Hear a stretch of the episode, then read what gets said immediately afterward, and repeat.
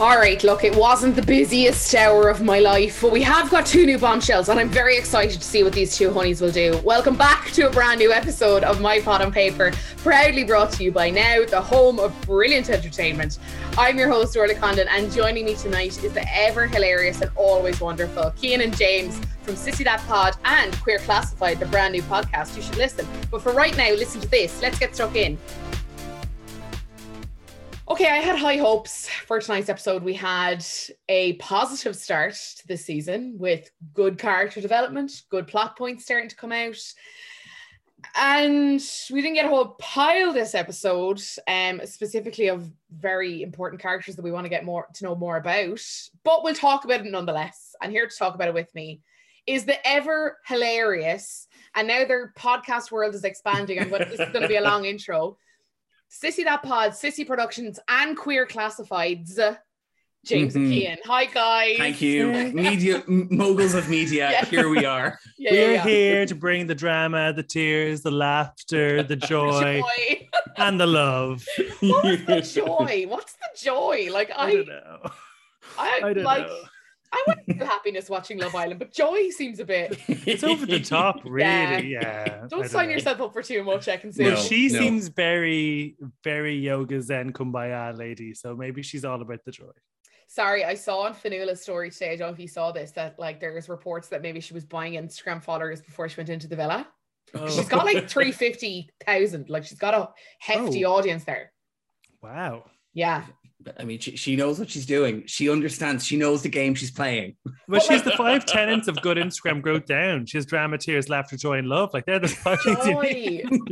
The joy literally sent this, like it made my chin retract towards my neck and like, what? And the fact that the dares in front of all of them is, you know, she wrote that down and was like, I've got it, guys. This is what I'm going to say in my VT. I'm an actress. Yeah. So, this will be on a t-shirt in Primark by July. Stop doing the most Ekin-Su, Jesus. So that was Afia, I thought. No, that was Ekin-Su. Oh, was it? Oh, yeah. Okay. Yeah. And Ekin-Su is the actress. Ekin-Su is the actress. Afia is the one who's a luxury lounge host. Right. Yes. And was sat like meditating. Yeah. There's a real thing with like people hooking up with people they work with as well. Because your man, the estate agent, was all about how he hooked up with someone at work. And then she was also talking about hooking up with someone at work. Your HR policies need to be relooked at, I'm telling you. Why do they think that that's like a sexy sell? Like Chloe did that last year as well about hooking up with her boss. And I'm like, the last thing I want to think about when I'm going into work is like, who potentially in here is hooking up? Like, absolutely not. It doesn't denote game at all, really. I think it just denotes like I didn't have anyone else going, so a lack of boundaries maybe is like. Yeah, tonight's episode was a bit of a sleeper.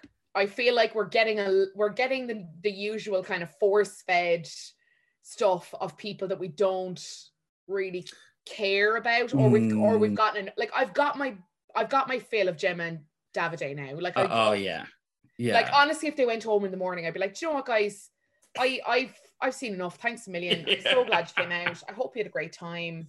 But like, it's just all about them.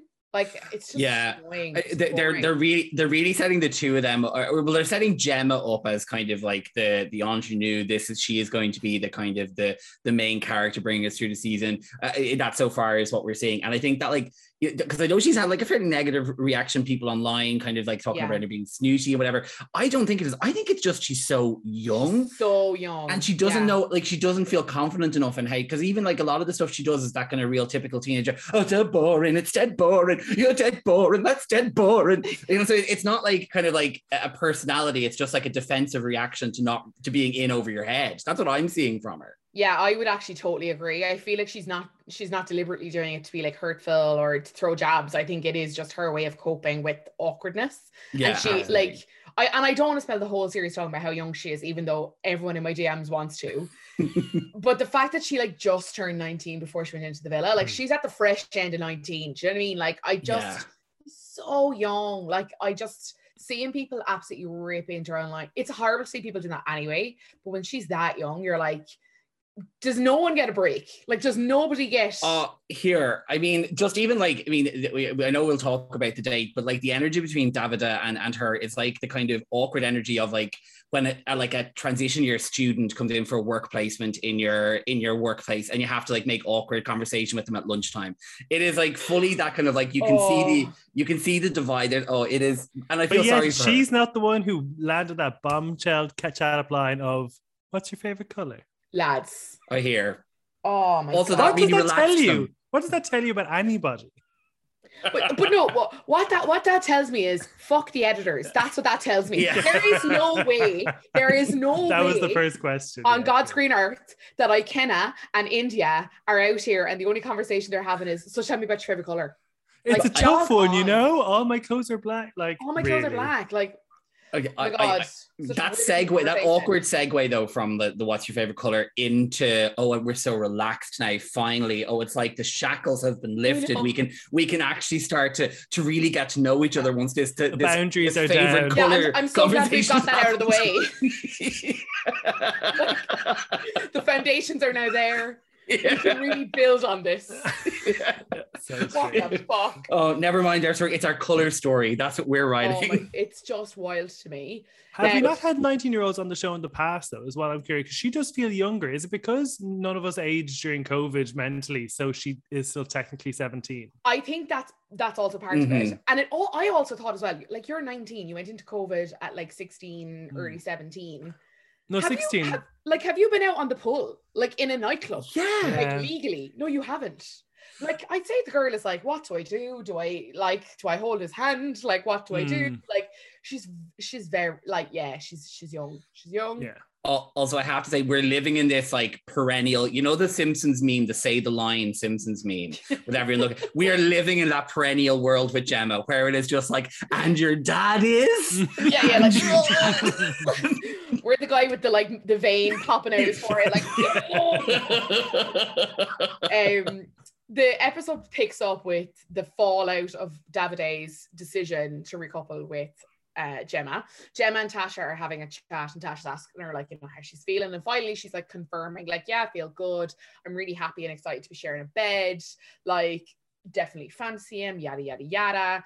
It flashes over to Liam, who is clearly very thrown and apparently very invested. I mean, the only woman for him.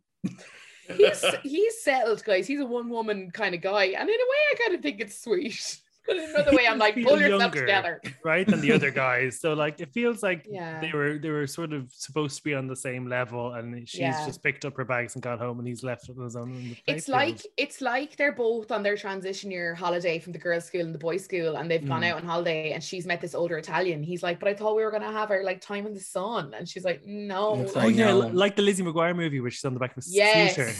So is Davide Paolo. Yes, of course. And Liam is Gordo. We've got it. There we go. Oh my God. So when are we getting their rendition of This Is What Dreams Are Made Of is what I want to know. That's what the twist is. That's what that new fire pit's for. Millie returns with her keyboard. Have you ever seen Such a Beautiful Night? Oh my God, talent show. Bring it in now. That's the musical guest. It's going to be fucking dead. Like Millie's just wheeled out. Clink, clink, clink. Oh my God. Oh. But that's it. We've got it there. That's the dynamic. If I knew that was going to be like week 4 of this show, I would happily strap in for the next 4 weeks to know that was on my way. Poor Liam though, he is thrown. He's feeling a bit like he's trying to like stay positive. And like me and Killian Wood spoke about this last night about the usual setup when you're picking couples in the first episode kind of gives like a natural hierarchy. Yeah. And like breaks down. Whereas I think Liam is feeling like the weakest link, but not by any decision made by those around him. But because that's the usual setup, I think he's feeling like that's the part he is now playing. But it's like, no, you're only in that position because these fucks out here decided to put you with Gemma. He still really likes her because she's top of his tree. I mean, you know, girlfriend material, he said as well, right? Lads, Gen Z are the worst. Like, I just can't. I can't. I am also sorry, by the way, Gen Z, but if anyone invented putting things on the top of your tree, it's Christmas. That Christmas owns putting things on the top of the tree. You did not invent that, Liam. No. But you don't put sexy things on the top of a tree. Like, you don't put page 3 on the top of the tree. You know, no. You put like stars, these angelic cherubic figures. Yeah. And then what does that say about Spar? Like I just like, do you think I think it kind of just fell out and he was like, let's just like go, let's just go with it now and just stick with it. Like, yeah. Poor God, like he's really grafting. Andrew is telling him, like, you know, or Luca's telling him, stay positive, like it's not done, like you've loads of time, blah blah blah. And then the boys are having a more general discussion about how things are going, and Andrew is filling the boys in on the fact that he kissed Gemma. I have it here. No, kissed Tasha. And he said the words, he slapped it on her. Which is fairly, like, I mean, accurate as to what he did. He was just like, I am branding you. It was like literally like a farmer. It was one step off pissing on her from like marking his territory. Yeah. It was actually really embarrassing. And like, I didn't want to acknowledge the common thread of discussion that was happening about Andrew in my DMs, because I was like, if I don't acknowledge it, it'll go away. But Andrew is Curtis Pritchard, and I actually feel like he's haunting me. I mean, I could only see that. I wasn't going to mention it. I wasn't going to talk about it. I was going to let it sit there and just, you know, be something existing on another timeline. But no, it is. That was very...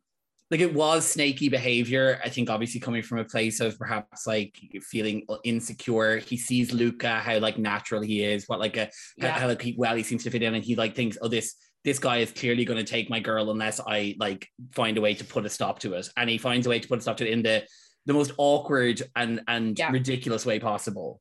Yeah, and like Tasha doesn't seem to be receiving it as well as he, like she's like taken aback. She's a little bit thrown by it. She's wondering if that kiss has put Luca off, because obviously he was an earshot, and this obviously sets up the conversation that they have later where Tasha says that like she's curious whether Andrew's playing a game. Davide joins the boys after the recoupling, and he's like apologizing to Liam and saying, you know, like, I'm sorry, like you have to pick someone, blah blah. And Andrew's like, Davide, like, you have to do what you have to do. Like, that's the game. And it's like, Andrew, this isn't about you. Butt out. And then that's when it, like, dawned on me. I was like, Curtis. Oh. Like.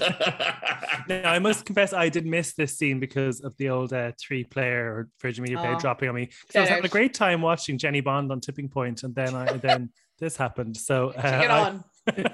She didn't risk €200 for some charity in Leeds. Helicopter charity. Yeah, that's great for her. But no, I missed half the first quarter because of that. But like, honestly, David doesn't seems to just be in there like tossing grenades. Doesn't give a shit if he comes across as a dickhead. He's just like, whatever. I'm just gonna throw the girls to the side. Whatever. Blah blah blah blah. He's a guy who's just gotten away on his looks and his like Italian charm for far too long. Do you know what I mean? So I find it frustrating, because I think I find Luca the most attractive, and then Davide comes in and just like the hard sell of the show being like, no, but you should fancy this guy because he has 8 abs, and then I'm like, well, no, because he's no personality and I don't like his face. So yeah.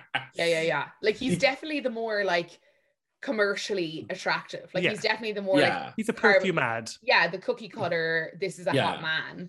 But like, there's just nothing, there. And we have seen this on this show before. You can be shit hot, but if you have no personality, you might get to week 7.5, but you're not getting to week 8.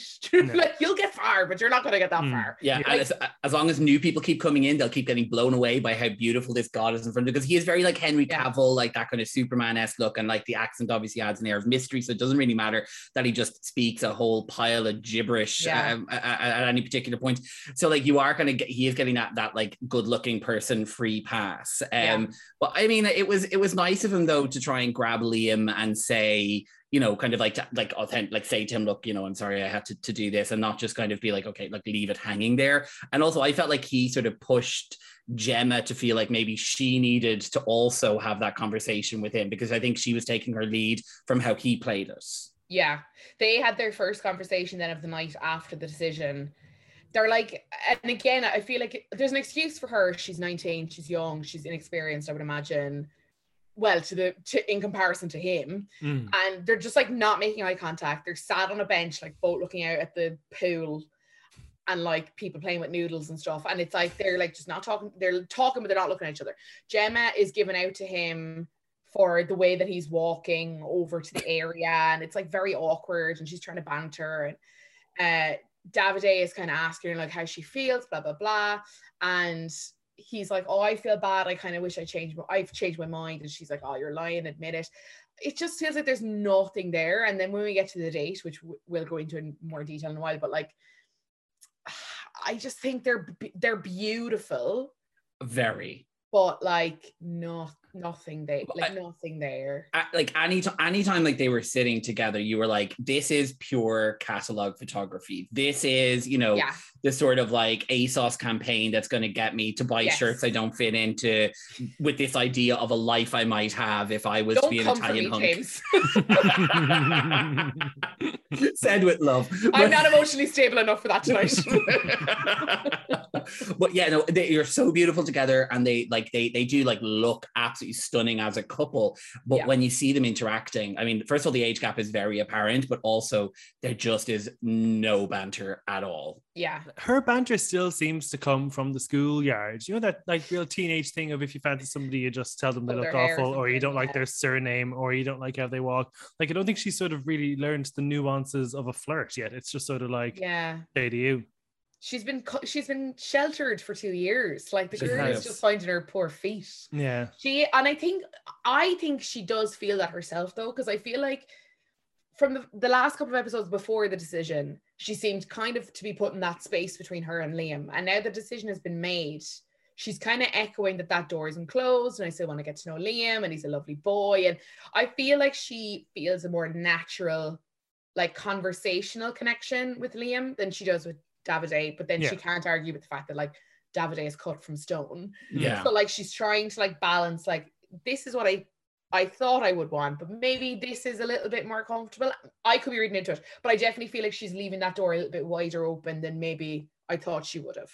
Yeah, absolutely. I think that we'll see that probably emerge over the next night or two, because I'd say Liam will vary. Like, now that, because I think an awful lot, like, I think that she feels quite driven by what she thinks other people's impressions will be. So now that Liam is seen to be desirable and the public have put him onto these dates, and he's going to have this sort of, she will probably start seeing him as being kind of like, oh, actually he is the high value property. I should maybe be looking a bit more seriously at this. Whereas, like, you know, Davide, it's like, he's beautiful, but now she's kind of, you know, seen underneath the bonnet, and actually it's not that inspiring. yeah, that's so true, actually. And obviously we'll get to the vote, which I was genuinely shocked by. But see, like, he's going to be in a very strong position now, because both of those girls are going to, at least one of them is going to be trying to make a more long-term go with him, I would imagine, just to secure a spot. And yeah, I feel like potentially then that's when, because when you come in and if you're in that position, you're immediately weakened by the fact that it appears that you're undesirable, but it's just a case of where the numbers fall and who's got interest in who. I don't think the door is closed. I don't think Luke is lying when he's like, it's not done for, but no. Like, I'm not super optimistic either. Like, I feel like Gemma doesn't really know her arse from her elbow at the minute. Yeah. I have to say, Luca gets so many points in this episode for like really kind of bigging up his boys, because the way he was saying to him was like, look, we all have eyes. We all see how beautiful Davide is, but he doesn't have your sense of humor. He doesn't have your personality. He doesn't have your Welsh accent. Exactly. Yeah. He can't make a Italian cheese sandwich like you can make a cheese sandwich. Yeah. Like, Luca, I think that looks... Luke is adding really great commentary throughout all the other stories, as well as giving us his own kind of bits. Like, I think he really is going to be an important, especially in the early weeks when it's kind of slow character development and stuff. He seems to be really kind of floating through the groups and really kind of adding a bit of conversation to each of them, which is really nice. He was the anchor of this episode. Everything sort of pretty much revolved around him, which is a great position to be in. Yeah, I do like him. He's having his first chat with Andrew of the night, which obviously spurs on controversy strong. A wee bit of drama at the end of the episode. Andrew was telling Luca about the chat he had with Tasha, and hearing Tasha tell him that like she likes both of them. Andrew's explaining that, you know, he doesn't want Luca to feel like he has to tiptoe around him to get to know her. Like, everyone's free game at the minute, nobody's settled, which I thought was like a really decent thing to do. But Andrew's another factor of Curtis like really bigging up his generosity in the situation. Like, you have no claim to her. It's nice for you to say like, look man, work away, like I don't oversell the fact that you're like giving permission, like she's not settled with you. Luke is saying like he finds Tasha really attractive, And for me, it's between Paige, Gemma, and Tasha. But that he, and then he says it to Andrew that he got kind of confused by the fact that Tasha and Andrew kissed, and that kind of seems to have put a little bit of a break for Luca to say, like, hold up, let them see where they go, because they've kind of taken that next step. Mm. And that obviously sets up the drama later in the episode. I feel so suspicious of Andrew, like, just so suspicious. Completely. Yeah. He is playing a snaky game. I think, you know, at this stage it would be like, I think that everyone with an eye on the end of the competition knows that if you can go in there and you can have like a day one crush that turns into a beautiful love story, like that's going to be something that's very strong and it'll play into your corner, you know, like horrible Jake last year kind of wanting that kind of moment. And it's like, he's thinking, oh, if I can lock this down at an early stage, like that plays well for me later in the competition. But you people see through that, and people will be able to see whether it's authentic. And if you're sort of having to fool other men to stay away from your woman and then sort of gaslighting her, well, that's not a word you should use in this, with this level. But if you're trying to make her believe that other people who are interested or aren't interested in her, you know, it's not going to play well for you on the outside. I also hated his apology, like, in terms of like how people do that. It's like, you've said something bitchy about me. Oh, I would never say something bitchy about you, but you just have. So explain that, rather than be like, oh no, but I'd never. That's not an apology. And then he goes, but like, from the bottom of my heart, honestly, I'm sorry. And then he was like, the last thing I want to do is jeopardize our friendship. But why'd you say it then? Yeah. Also, you got here yesterday. Like, what the fuck? You still haven't come through passport control. What are you talking about? Like, what friendship? Who? Oh, so yeah. I wish he just said, I don't know, I had a brain fart. I don't know why I said it. I'm so sorry. Yeah. Even if he said, like, you know what? The pressure got to me a little bit with the vote, and I just panicked and I just said something and I shouldn't have said it. It was stupid. Blah, blah, blah. No problem. Yeah. But it's so, but I always say this on this fucking podcast, and then I get off and I like, I never would have said that. I would have lied through my fucking teeth. We're like, just tell the truth. Just be open and honest. It's fine. And I'm like, nope. Meanwhile, I'd have doubled down and be like, no, Tasha, he did. He told me. He said, you aren't just a, he said, swear. He said you're a minger. And if he's a liar, and it's me or him. Whose word are you taking? Top three, more like bottom three. Am I right? Remember? I did think Luca and Paige's chat was really cute though, and the touching of the ankles and stuff. Like, I thought that was cute. It's a tough one, because there's very clearly a flirtatious spark between both Luca and Paige and Luca and Tasha. Mm. I do feel like if Andrew wasn't in the picture, is it that kind of coveting the thing that you don't have, or you don't have like as much access to? But I like Luca and Paige's like rapport, and I like, we'll get to it now when he starts like discussing Tasha with her, which I think was a questionable choice. But they're having a chat, and Luca's saying that he was really nervous about Davide and if Davide would pick Paige, because obviously they had a few chats. And Paige is saying like, look, obviously Tasha wants to get to know you, like we're still all open to cracking on. And Luca's like, yeah, but I kind of want to move things forward with you at the same time. And then he says again about, and like Tasha and Andrew kissed and they're moving their thing forward as well. So I feel like Luca was, and he said it even in the beach that he kind of wanted to be clear in his mind. It's so hard to like two people and who do you focus on? I think he kind of wanted a signal to be like, okay, this is who I focus on. And I think seeing Andrew and Tasha kiss to him was like, okay, Grant, I'll pause that. I can focus on Paige, see what connection is there. I think he's more into Tasha though, because do you think? I think they've got more chemistry. And also when he was talking about Paige, he said something like, then there's Paige and all the lads in here say she's unreal. So he seems to be more like, okay, objectively she's attractive because all the lads think she's hot. Yeah. But I think he has more like, and he said some uncomfortable things, like when he said the comment about like, I need 3/4 length like trousers on when she's in a bikini. I was like, all right, pal. Calm down. Yeah, relax. Calm down. Like, I do think that you could be onto something there, Kian. But because I do think that the great point, Kian. Thank you. Can just, you clip that up? Just piggyback on that. Clicks for snaps for Kian.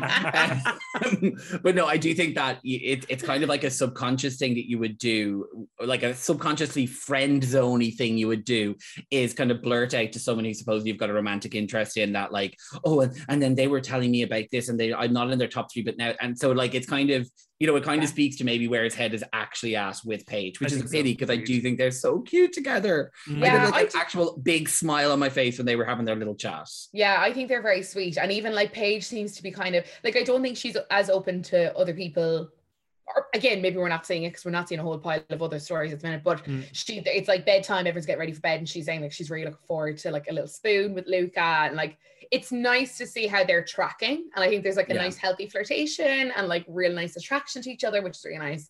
Davide, what worries me though, sorry, is these two girls coming in. Does that mean a girl's going out first? Because I'm not really ready to say goodbye to any of these OG girls yet. No, me either. What day will be Wednesday? Dates will be tomorrow. Oh yeah, it will be. It'll be a girl. I hadn't worked the maths actually. Yeah, it will be a girl. I just think it's been a girl the last few times. And why is it always a girl? Actually, no, it was only last year, because the year before that it was the guy, the air traffic controller. Oh yeah, Jesus. Oh God, love him. Oh, I can't even remember his name. Callum? Gosh, or Callum. Well done, Kian. Another great point from Kian there. Thank you.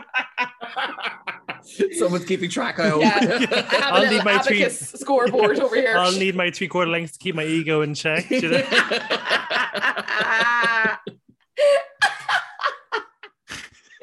Oh, gross. Callum, God love him. Yeah, so it probably will be a girl. Probably will. Yeah, and I'm generally not ready to say goodbye to any of them yet. I mean, I might be ready to say bye to one of the new girls. Yeah, but normally they're immune, right? I'm okay with them. Yeah. Yeah, they are. They might be. Yeah, they might be safe. Oh, see that? Yeah, I mean, I actually like. I really love the girls. There's a couple of the boys that I, bid farewell to.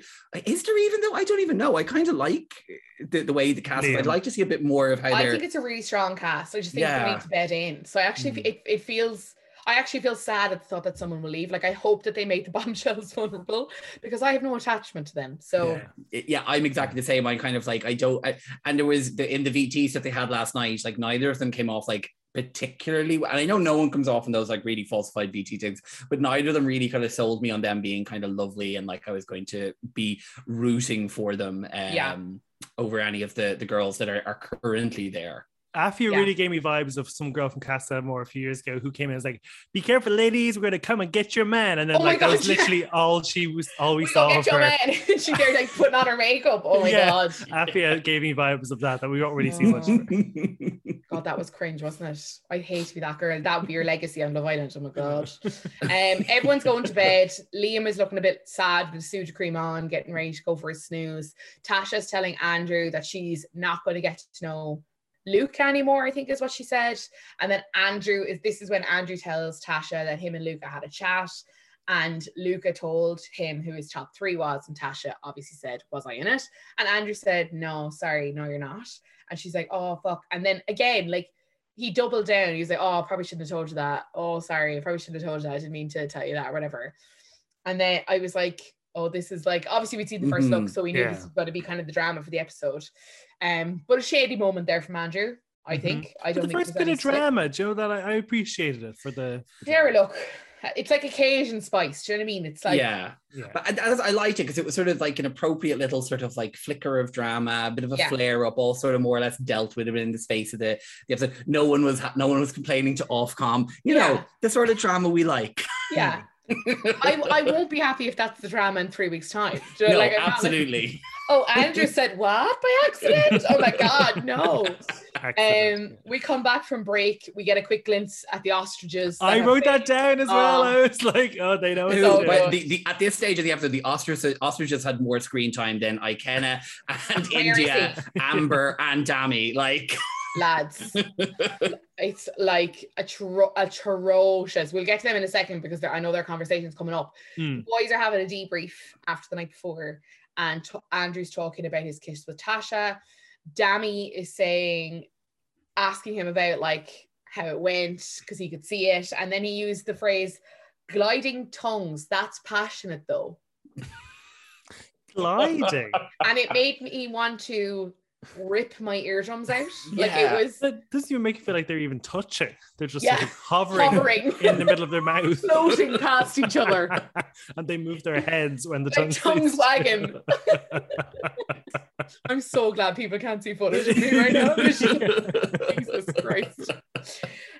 Luca and Paige had a spoon. That's what we got from them. Luca saying he fancies her, and then Ikenna says she's a naughty little dresser. so much troubling language, lads. I can't. That sounds like something your granddad would say. But back to the Dami and Amber conversation. They have a conversation about they feel too serious around each other. They feel, you know, oh, I always feel serious around you. You, oh no, I'm a fun person. No, that made me feel like that neither of them are actually comfortable being themselves around each other yet. They obviously haven't broken down those boundaries. And yeah, it reminded me that I was like, oh yeah, none of these people even chose to be together.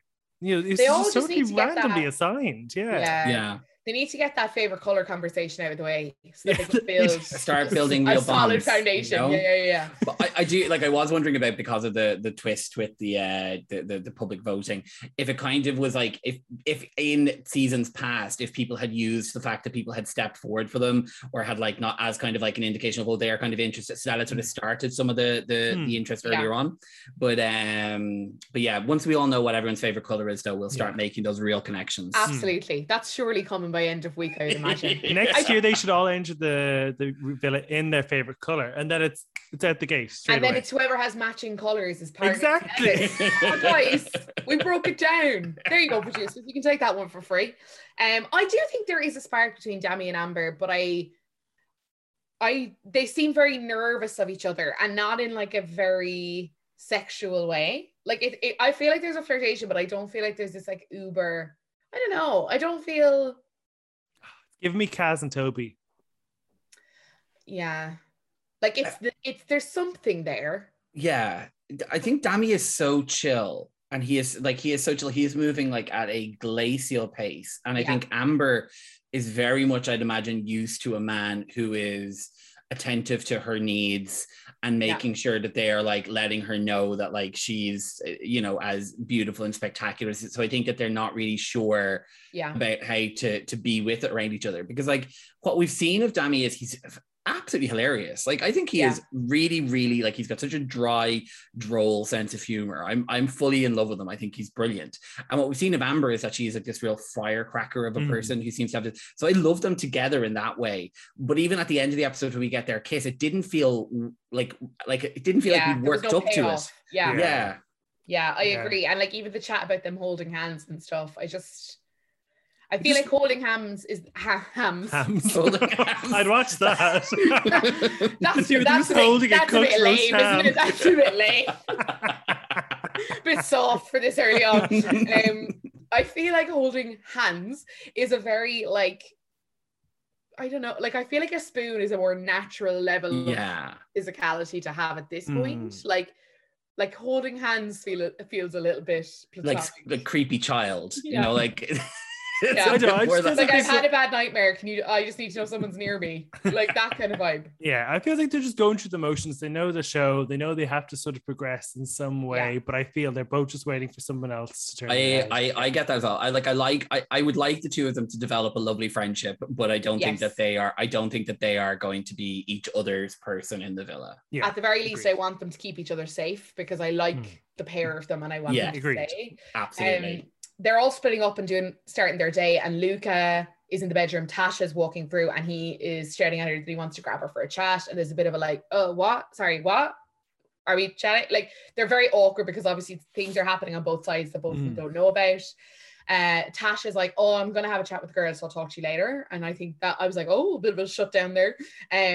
Tasha grabs Amber and India, which we're seeing the three of them communicate quite a bit in that little group, which is very nice. She is telling them that Luca wants to have a chat, and she's like, not sure what he wants to chat about. And India's like, he definitely wants to chat about Andrew and the kiss last night.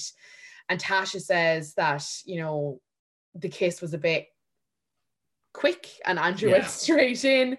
She's saying about the comment that Andrew made about Luca and his top three, and India's like, the two of them are just like, what the fuck? Like, he's pure chatting shit. There's no way that that's true. And then that's when Tasha firstly says, like, some of these boys are game players. Like, some of these boys are here to play game. I've written here, India and Ikenna, where? Yeah, I mean, it's ridiculous. We're not really getting to see any of them. I mean, I'm not so sure I care about the fact that we're not being introduced to Ikenna too much. I haven't seen much from him that I'm overly interested in, but India, it seems like a queen. She's ready and waiting to provide entertainment. Yeah, we need a platform, and we don't currently have one. And I'm disappointed no one on Twitter has called him Ikenna yet, because I think it's right there. We really haven't gotten enough of him to even know if we have yet. True. That's true. I quite like him though. Like, I think he's fun, charismatic. But those two, again, they just don't gel. They've no connection. I don't. Or maybe they absolutely do, and we've not seen a fucking drip of it. We're here making big assumptions about small little sentences shared with other people. We've not even seen that from them. They're not even giving us the chance to like them as a couple. Yeah. True. All we're giving is them having a conversation about how they feel awkward around each other. So based on that, yeah, I'm thinking no. I was like, if they're if they have some amazing conversations with them with the candidate, they're not giving us so that they can give us the lemon date. I'm like, come on now, guys, you just need to cop on. They're keeping investment low in the early dates. Gemma gets the text to say that her and Davide are going on the first date of the season. She's buzzed. They all fall into that natural pattern, as if they've seen the show before. How wild. Grabs the girls, will we go get ready? Let's go get ready. And they're all splitting off. The girls are helping her get prepped. I just don't give a fuck about them, to be honest. I just don't give a fuck. There's nothing there. They're both just fancying the whole off each other, but absolutely no chemistry. No. They're going to, I've written down, I'm an actual idiot. Lemon tree forest is what I've written down. Orchard. There we go. Another great point from Kian there. Great point from Kian. I'm actually, I swear I sit there I've been possessed by a demon just pressing buttons when the episode was on, crazy. Yeah. Well, I wrote in my notes that I've seen Excel spreadsheets with more chemistry than this stage, so we're all similar sort of burn. Oh my God, are you writing jokes during the episode? I'm literally he wants 4 kids. That's what I'm writing down. And then it's figure it out, girl, figure it out. If you can get your note in the form of a joke, I mean, try your best. Sissy Productions is soon going to be launching an improv and comedy school. Feel free to sign up if you want. How to make your lemons into lemonades. Yeah, that's it. Sour grapes. Lemon tree forest into orchard. Yeah. Lemon tree forest. Christ above. Gemma's saying, we haven't had many deep chats. I feel you know so much about me and I don't know a whole pile about you. And I'm like, do we? Because all I know is that you're a saucy little minx and your dad is Michael Owen. That's all I know about it. And all we know that he knows about you is that he doesn't know the only thing we know about you, which is your dad is Michael Owen. Truly, the big secret is right there. It's when is someone just going to reach out and grab it? And surely when the bombshells start coming in now, someone's going to spill the beans. It's going to get out. Do you know what I mean? Yeah. I mean, I do wonder, I was sort of half expecting the date that they were going on to basically be and now you have to write the name Michael Owen on a big sheet of paper. I mean, I don't know whether it's the production decision that they're we don't want you to reveal this yet, or whether it's her actual decision of I want to build my own character a bit before I have people know that I have this connection to. But to be fair, if she said that to Davide, maybe he'd be like, I don't care. You're not David Ginola. I think at some point I'm so sorry, James. That joke was not for me. That was a celeb joke. It's fine. Never mind. To all our listeners out there who got that, you are welcome here too. Snaps for you. I feel she wants the big win when she reveals it, and I just don't think Davide's going to be the guy. He's going to be like, "Oh my God, go away!" He's going to be like, "Okay, cool." Liam would be though. Oh yeah, Liam would be. That's I feel that's who she knows, that's who she needs to give that to, because of that whole thing on the first day where he's all like, oh, I love my football is my passion, tell me what you know about strength and conditioning. It is. I think he'll give her that oh my God reaction she wants. Did we get a Danny Dyer reveal from Danny Dyer? I was just thinking this. I don't think we did. I remember Jack being worried about Danny Dyer going into the villa, but I don't think we had the moment of oh my God, your dad. Maybe we did. I'm gonna have to go. Someone's going to message me so quickly and be like, yeah, here it is. Yeah, I'd like to see it. Yeah, we'll share it. I'll put it up. Gemma's, they're asking about siblings and where they live and everything. And Gemma's like, yeah, I'm still living at home. I really like living with my parents. Yeah, it's lovely when your mom cooks your dinner. And yeah, I mean, most teenagers do, Gemma.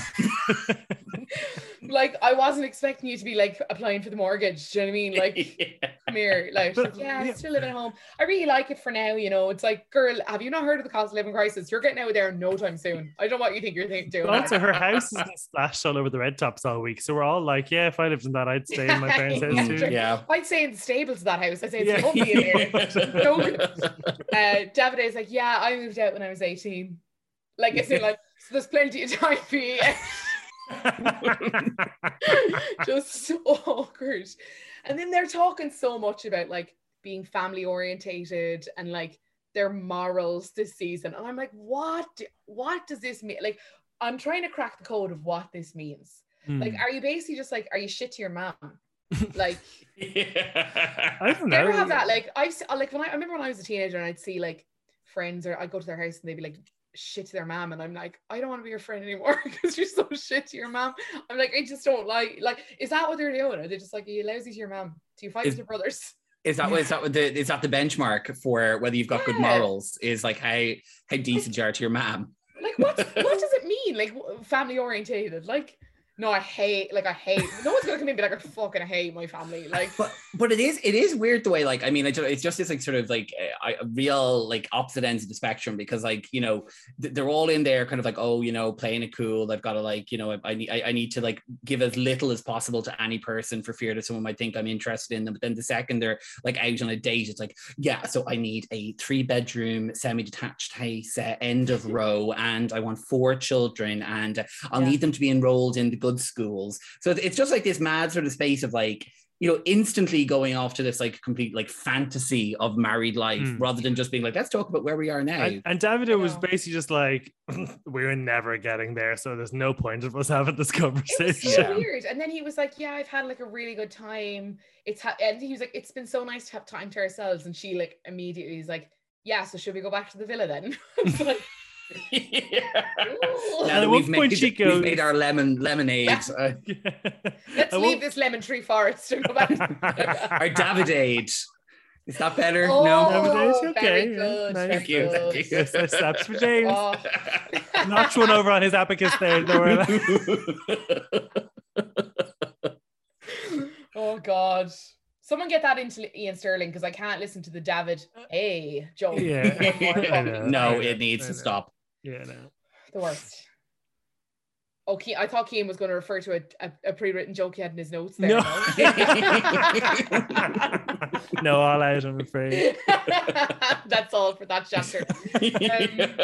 Luca, Liam and Andrew are having a chat back in the villa, and Liam is saying, just feels a bit shit once we're back. You know what I mean? Yeah.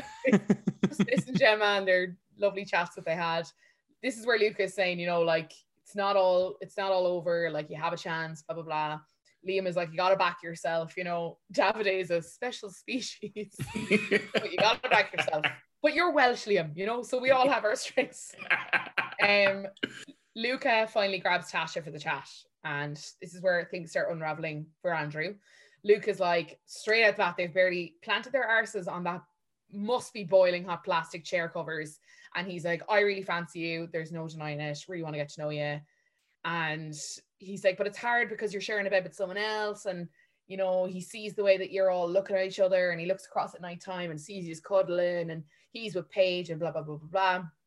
And then he's like, do you want to rip my clothes off? Like, do you feel like that when you look at me? And I'm like, well, in the words of Gemma, whoa boy, like, relax, like, chill out.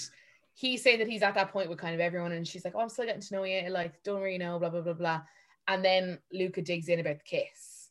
Yeah. And, like, they quickly get there, because I don't think Tasha has any major loyalty to Andrew. She's pretty quick to be like, yeah, he said this, and you said that, and this is what happened. She seems to be more into Luca anyway, so she was like, this is perfect. She really does. Yeah. She really does feel like she's more into Luca, which will make things interesting as well. I suppose, like, we'll get to that. The end of the week, it'll be a boys' pick then, won't it, at the end of the week? Because that'll leave one girl. I guess so, yeah. Okay. Can I just speak about Tasha and the medical miracle she is? Like, for some, like, when I heard there was a deaf contestant going in, I was expecting, like, a sort of Rose Ailing Ellis person. But, you wouldn't even know she was deaf in a weird way. And it's like, I kind of wish they showed it. Like, even if she was like, look here, so because I'm lip reading or whatever, like, I kind of feel like we're not getting the actual visibility of what it's like for her to be deaf. It's just kind of like edited as normal. I don't know. I think that's kind of, I sort of like that. It's just like, well, here's someone who has brought this sort of issue in. It's obviously, it shows how through kind of being able to like get like whatever treatment she was able to get, she can just like literally participate completely normally within sort of society, whereas obviously prior to that she had like barriers. So I think it's actually quite nice that you just have this thing of like, she just slots in, she just does her thing, you completely forget about it, it's not even really part of the thing. It's only because she said it 2 episodes ago that anyone even there would like think or know it. So I think that's kind of cool. Yeah, and I do think we're going to revisit the conversation. I do think when she starts to actually form a real bond with someone, I would imagine on a date that it will come up and she'll probably share a bit more. I would imagine, I can't imagine a network like ITV isn't going to exploit the diversity that they are so proud to have brought in. Mm-hmm. Yeah. Like, I think we will hear more, but yeah, no, I also get what you're saying, that like, in one way you'd like to learn more about it, but also it's like, I find it like anytime you see a gay character in a TV show and it's like, it's always the coming out story. And you're like, yeah, show the lived experience. Like, come on, let's get something else. Like, let's move this conversation along. So also in one way, I'm kind of like, I know as well, we've had someone message us in the DMs who partakes in the Love Island Reddit threads. Mm. And one of the executive producers did an Ask Me Anything on Reddit. I am not a Reddit user, so I'm sorry if I get the terminology wrong, but they didn't ask me anything on Reddit, and one of the things that they were speaking about on it, the Reddit users, to the producer, was the visibility of having a deaf contestant and how they need to provide, you know, proper subtitles and all that kind of stuff, and really really lean into that space, because they are, you can't just champion casting her, you've got to know encourage people from that community to actually partake, be able to be part of the community that are watching it now. Absolutely. Yeah. In other words, it's just that, well, I would say whatever the equivalent of pink washing would be. Yeah. It is, isn't it? Because I just feel like ITV it has that habit of tokenism, like constantly. Like Hugo in his Club Foot last year, it was like, come on. There was like one challenge he couldn't do or something, but they never mentioned. Like, it was just like, yeah, I don't know, like. We'll see. I'm always so cautious when it comes to that kind of stuff, like with this production, because I just feel like they are so quick to check a box and then they kind of move on without actually really actioning anything with it. Yeah. Like, I'd love to know for the deaf people who watch the show whether this actually feels like representation to them or not. I'd love to know. Yeah. Yeah, that's true, actually. Like, and again, have we seen enough yet to really... Yeah, exactly. Give it a bit of time. But I really like her. Like, I actually really like her as a character. Like, I think she's a really, like... good balance for some of the other girls that are in there. She's explaining to Luca about the kiss, and she's like, yeah, Andrew really laid it on me, and she said she's unsure if he did it to make Luca jealous or not. And then this is when she tells Luca that Andrew said that Luca told Andrew that Tasha was not a part of his top 3, and Luca's very quickly annoyed. He's a bit like, what the fuck, like, I swear to God, like, you absolutely are. And she's like, oh yeah, I would imagine so. Like, she, like, they've been being pretty open and honest about their interests, so I would imagine she feels confident in saying, I must be. And then that's when she again says, I feel like some people in here are playing a bit of a game. Then this is when Luca has the genius idea to say, oh, I wonder who I could talk to about this really stressful thing that's happening between me and this girl that I'm getting to know, this other girl that I'm getting to know. Hey, Paige. Yeah. Andrew's really pissing me off. I was like, why is she the person that you've turned to in this situation? Like, please use your brain. Don't talk to Paige. No, I know. Back to James's point, I think that denotes like a familiarity, but like a platonic familiarity with her. Yes. Yeah. Yeah. It's like, last night we might have been rubbing ankles, but we're not going to be rubbing anything else in the near future. We're just going to be rubbing each other's wounds as I get broken up with as you get broken up with. But I don't know. I do think it kind of shows that maybe there isn't that attraction from his side, and I think it's probably good, because you've seen her over the last number of days kind of talk about the fact that she would be ready to jump right in with him, that she really, like, you know, she fancies the ass off and she thinks it's very funny. So like but she has been holding herself back and not allowing herself, and you get that sort of beach up moment there where she kind of talks about the fact that she had kind of, you know, perhaps like invested a little more because of the conversation it had the previous day. So it's probably quite good maybe that she got that blunt sort of force, kind of like, oh, actually, wait a minute, you know, his head is very much in 2 different places, rather than going around still thinking, you know, that it was kind of a one-way street. Yeah. And again, maybe he's sharing with her because he hasn't seen her mingling with other people, and he feels comfortable that he could probably say that, and she's still going to be kind of focused on him. Yeah. Yeah. Like, at least he's being honest, I feel. I mean, is it always the best policy? Sometimes I don't think it is. It's nighttime and everyone's getting ready into their nice, cute pajamas. Davide is telling Dami, or they're talking about if they're going to be kissing and what they're going to be up to tonight, like night 3. It's I feel like week one is too soon. Like, I just don't know. I just don't know. Davide is telling Dami that if Amber isn't about kissing him, that he should just move on to the next girl. And I'm like, immediately I was like, oh my God, stop. And then I'm like, wait, is that not this show though? Like, is that not literally the whole premise of Love Island? Like, if she doesn't want to kiss you, then you go to someone else and see if she wants to kiss you. Like, that's... Yeah. He's not wrong. He's not wrong, but I wonder that, I think that must have, that really influenced, like, that obviously really influenced Dami's decision as to kind of like how he played out the rest of the night. And perhaps then actually the reason that it felt like the kiss between them wasn't built up to and was kind of like really awkward, because they were sort of like high-fiving and also like kissing at the same time. And there was like too much tongue gliding around going on at the same time. And it just was like, perhaps they haven't really moved to that point in their relationship yet. And then even afterwards, like, there was no kind of like giggling, the girls all looking on, you know, you got like a couple of bars of like sort of violin music to be like, this is going to be a romantic moment, everybody get ready, you're not expecting it, we need to let you know what's happening. And then it just seemed to like finish, and then it just moved right on. Like it'll be interesting to see tomorrow night if we actually get any kind of follow-up from that.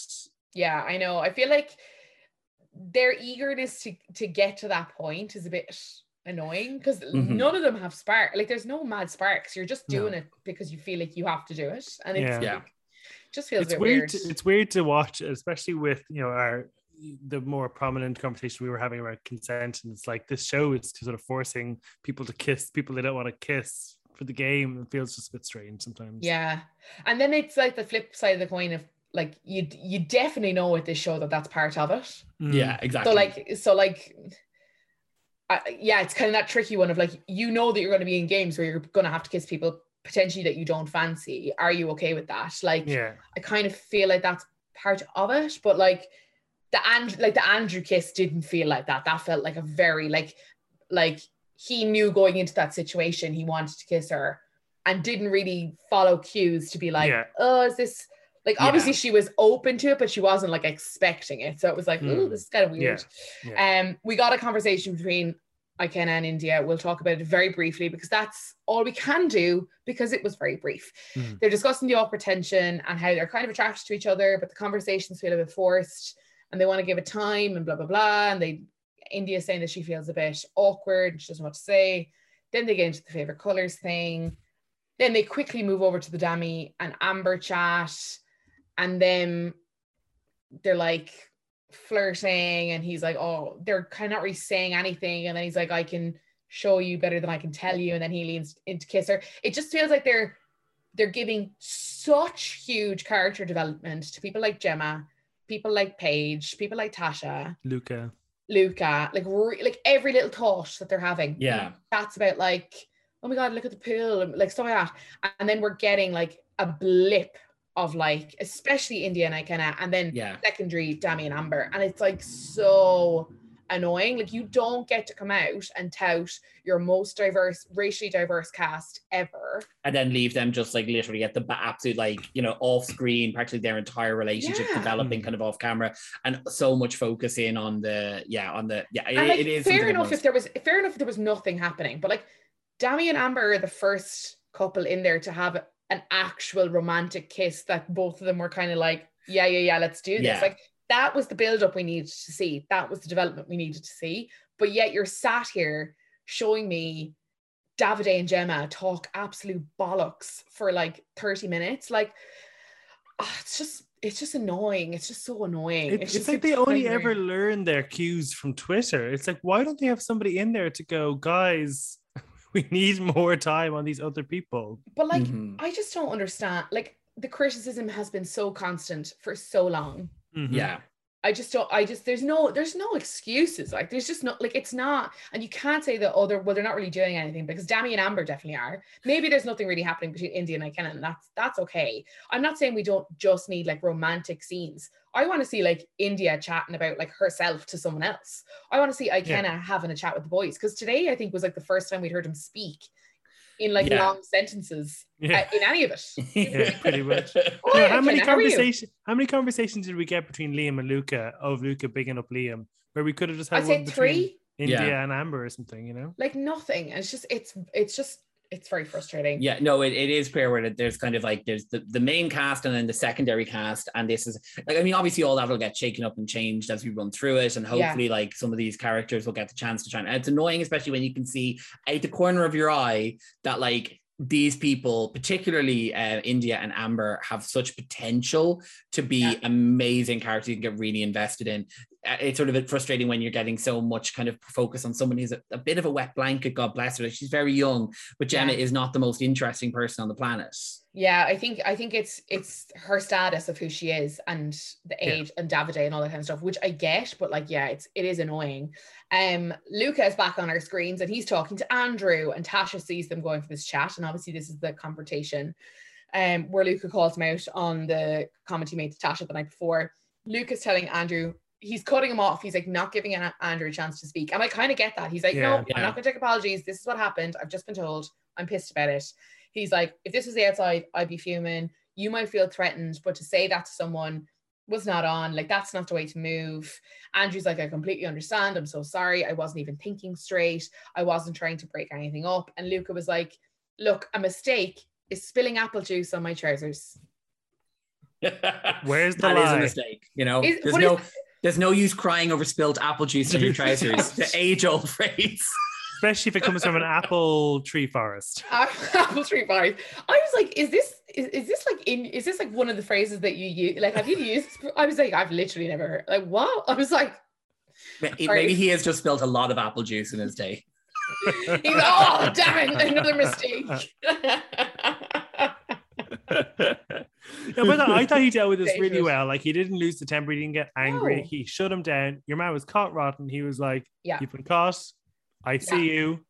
And I liked that he said, like, he also added, like, you know, Tasha was upset by that, and like, you should never really fuck with a girl's emotion. Also, don't need you to be like this little savior, but also appreciate, because that was true. She was annoyed. So I was like happy that he pointed that out, that it wasn't just about like him and his pride, that also you upset her by doing that. He's like, I would just never dab a boy out to get a girl. It's just not my style. Andrew's like, that was never my point. Honestly, it was a mistake. And then in the beach out, Andrew's like, I never want to jeopardize anyone's chances. Like, he's my boy, and the most important thing to me is our friendship. And then Luca's like, the most important thing to me is for everyone not to feel awkward. And I was like, should be. Like, that's it. That's it. Like, there was pure spin on that. Like, he should. Yeah. That there was no authentic expression of why he did it or how he feels about it. It was all spin. Mm-hmm. I just don't. I just don't. Warm to Andrew. I don't get him. I feel it's very contrived, but I'm also very aware that the glaring links to Curtis might be skewing my vision, and like all of the things that I've just said about him are the things I said about Curtis. Like this feeling that he's just not, he's playing a game, he's not being fully upfront, like just something about him. But Curtis was never as overt as this. He never caught out in it really until he was a smarter player. Yeah, for sure. Sorry, that clip of Maura, that preview of Maura is haunting my Twitter feed. Do you know the one where she's like, he's just so manly? And then it's like the clip of Curtis, and we were all like, fuck off. I remember being in the studio watching that night being like, you are fucking kidding me. It was like when Toby realised he fancied Chloe again. There was that moment you're just like, brilliant. So he's one great flip. You need a good strong flip-flop, like you three-quarters of the way through where you're like, come here, we crossed this bridge. You're not. Tasha grabs Andrew for a chat to kind of put an end to this debacle. Andrew is telling Tasha, like, you know, that he's had a chat with Luca. He's really, really sorry for what happened. He doesn't know why he said it. He's like, I absolutely wouldn't want to put you down. And she's like, you know, look, I'm glad that you guys sorted it. It's all about having good vibes in here. But I wanted to talk to you about like where we are and the vibe with us. And she's telling him that she wants to slow things down. And it got a bit intense a bit quick. Mm-hmm.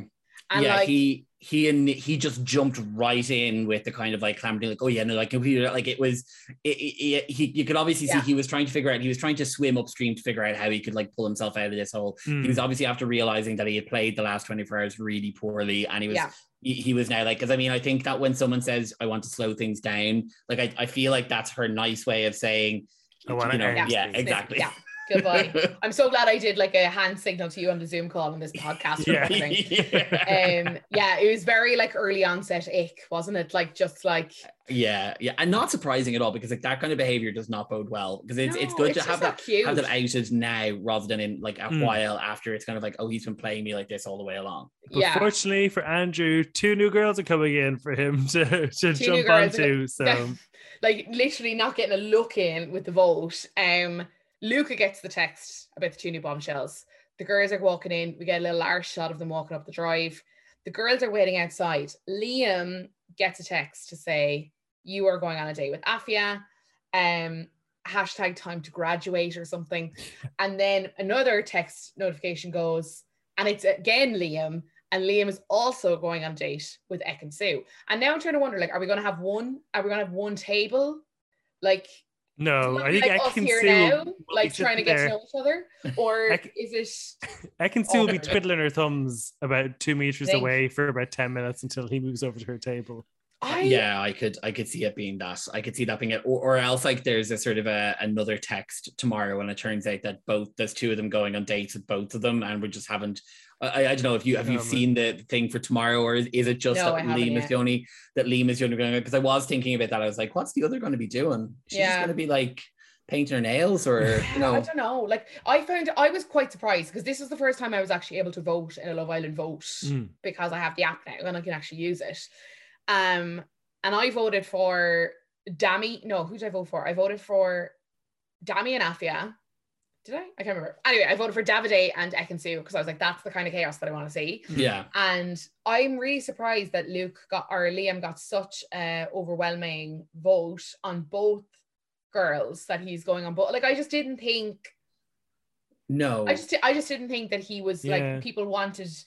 I just thought people. I feel it's anti-Gemma motivated. I feel if like that's true. Yeah, that's true. They just want to get back at her. And like if she was in the question, they'd drop him like a half.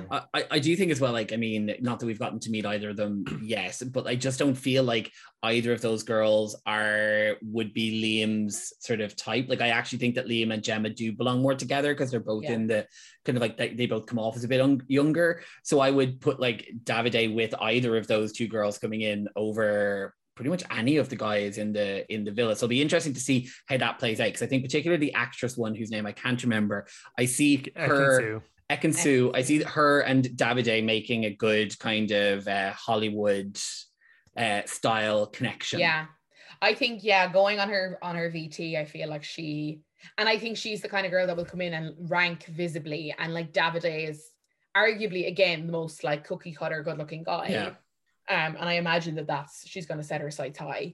I'm surprised the way the vote went. I'm also kind of surprised on where the editing is taking us. Yeah, I say that, but also not really, because they were kind of putting all their money behind like the Tashas and the Gemmas. Yeah, and, yeah. You know what I mean? Like in the week previous. How are you feeling about this season so far? Do you think you'll stick with it? Like, is it kind of guaranteed that you will, or are you kind of waiting and seeing? I'm going to wait and see. I suppose like the last couple of Love Islands have benefited from a degree of lockdown, which has helped you in days where you have had like stuff on in the evening. So you've kind of, you know, you've been like, oh, I've nothing really to do, so I might as well stick with it, even at times where it had like gone into a bit of a slump. And like in the cast, I'm invested in a couple of the people already. So I can definitely see myself sticking around for the first 3 weeks anyway. Yeah. Then I've got my holiday, and God knows whether I'll come back to it after. The holiday always throws it off, doesn't it? Because you're like, because then you have to catch up, and you're like, do you catch up and jump back in? Good news for you, James, there's a podcast you can listen to keep you up to date. Well, like, I fully intend to absolutely every day. Like, the worst thing about coming on the podcast is I'm not to listen to now tomorrow morning. I'm not going to listen to it. I know, everyone says that. Everyone says that. And I'm like, maybe I should listen to a Love Island podcast, because I don't. I'm going to stick with it, because I feel, whether it's good or bad, it's the closest thing we get to in 2022 to somewhat of a monoculture. It's like everyone talks about it. There's kind of, it's just an understanding of the memes and stuff that you can share with people. Like obviously everyone watches it, but it's the closest thing you get to other than maybe sport, which I obviously don't watch. So I do feel somewhat conflicted because of the history of the show and the deaths it has on its hands, and you know, the repeated, how it messes up representing different minorities, but I'm just going to watch it for the monoculture. Yeah, I feel like me and Fionnuala spoke about this on the first episode, like ITV's want and like constant vocalizing of wanting to lean into diversity and lean into this representation is why we have set those standards for the show, and then constantly kind of waving the flag but not actually doing anything. I feel that's where I feel like the frustration comes from, because I'm okay with like keeping it basic, like season one, like carbon copy people in there, like no racial diversity, no sexual diversity in there, like no body diversity, like not a whiff of it. Like I'm kind of okay with that, because do it and handle it right and do it properly and give those people a real chance at winning or a real chance of making a go of it, or don't bother. Like just don't bother. Like completely. And I do think as well, like particularly with the way people react to people who go in there, that like if you are someone who's going in, particularly with the body diversity, like if you're going to go in there as a person who isn't the very traditional Love Island build, you are going to need to have like, you know, be made of steel to be able to deal with the way people will react to you, which is really like very sad. And that's one of the other reasons why I would be worried about them like introducing sort of, you know, LGBTQ people into it, is that like the amount of damage it could do online, not just to the person who's in there, but also to like other people who are hearing about it. Like I had a fear that they might put like a trans woman or a trans man in there, just because that would be a way to kind of keep the gender balance. And I'm like, that individual or that person would carries a lot of weight, and it could be carnage if it's not handled right, and ITV, to be fair, don't have the best track record in handling this sort of stuff right, so show us you can manage it and then do it, or give us a gay Love Island. We're happy with that. Give us a gay Love Island, like just give us our own show, you know what I mean? Got the budget, the sponsorships are there, just make another show. If you're interested in this conversation, James and Kian talk lots about this on their new podcast, Queer Classified. We certainly do. Lads, well done. It's lovely. I love it. We won't go into it too much, but go listen, go subscribe, like, do all that stuff. Get into Great. It. Hear about all your queer faves. Yeah, go to just briefly, like Love Island. Don't know. TV shows, movies, albums, we review them from a queer specific point of view. Lush. Not this show, though. Short episode. When the girls kiss girls in the challenges, we will. Also, I'm putting out there that if they don't get Becky Hill as the musical act, they are fools. Yeah, I think it will be. Yeah, so a lot of people have been messaging us. I think we're going to do like a little like quiz this week on the Instagram and see who comes out as our like My Pod and Paper vote. But I think Becky Hill is a really strong shout. Keen and James, it's always a joy. I'm sorry that I don't get to actually see you in person. I know, that's okay. But okay. I do love these chats. They're always such a howl, and I always feel so sorry for the lads in the studio having to edit us all like screaming at each other, just like another joke. We have something else to say, like more thoughts. But thank you so much for joining me. Let's hope that we're still talking about this in 7 weeks' time and actually like it. Yes, absolutely. Fingers crossed. We'll talk to you then. Thank you so much to the ever wonderful and hilarious Kian and James from Sissy That Pod and Queer Classified. Thank you to you guys for tuning in each and every night and joining us in the DMs afterwards. You can find us over on Instagram at My Pod on Paper. Do keep the messages coming. It's so nice to hear from you. Thank you to our sponsors now, the home of brilliant entertainment, for joining us on this journey this season. You can find us on all of your favourite podcast apps, so you can listen whenever and wherever you like. We'll be back tomorrow with a brand new episode and seeing how Liam gets on with both Afia and Ekin-Su. Poor boy, he'll be wrecked. Talk to you then.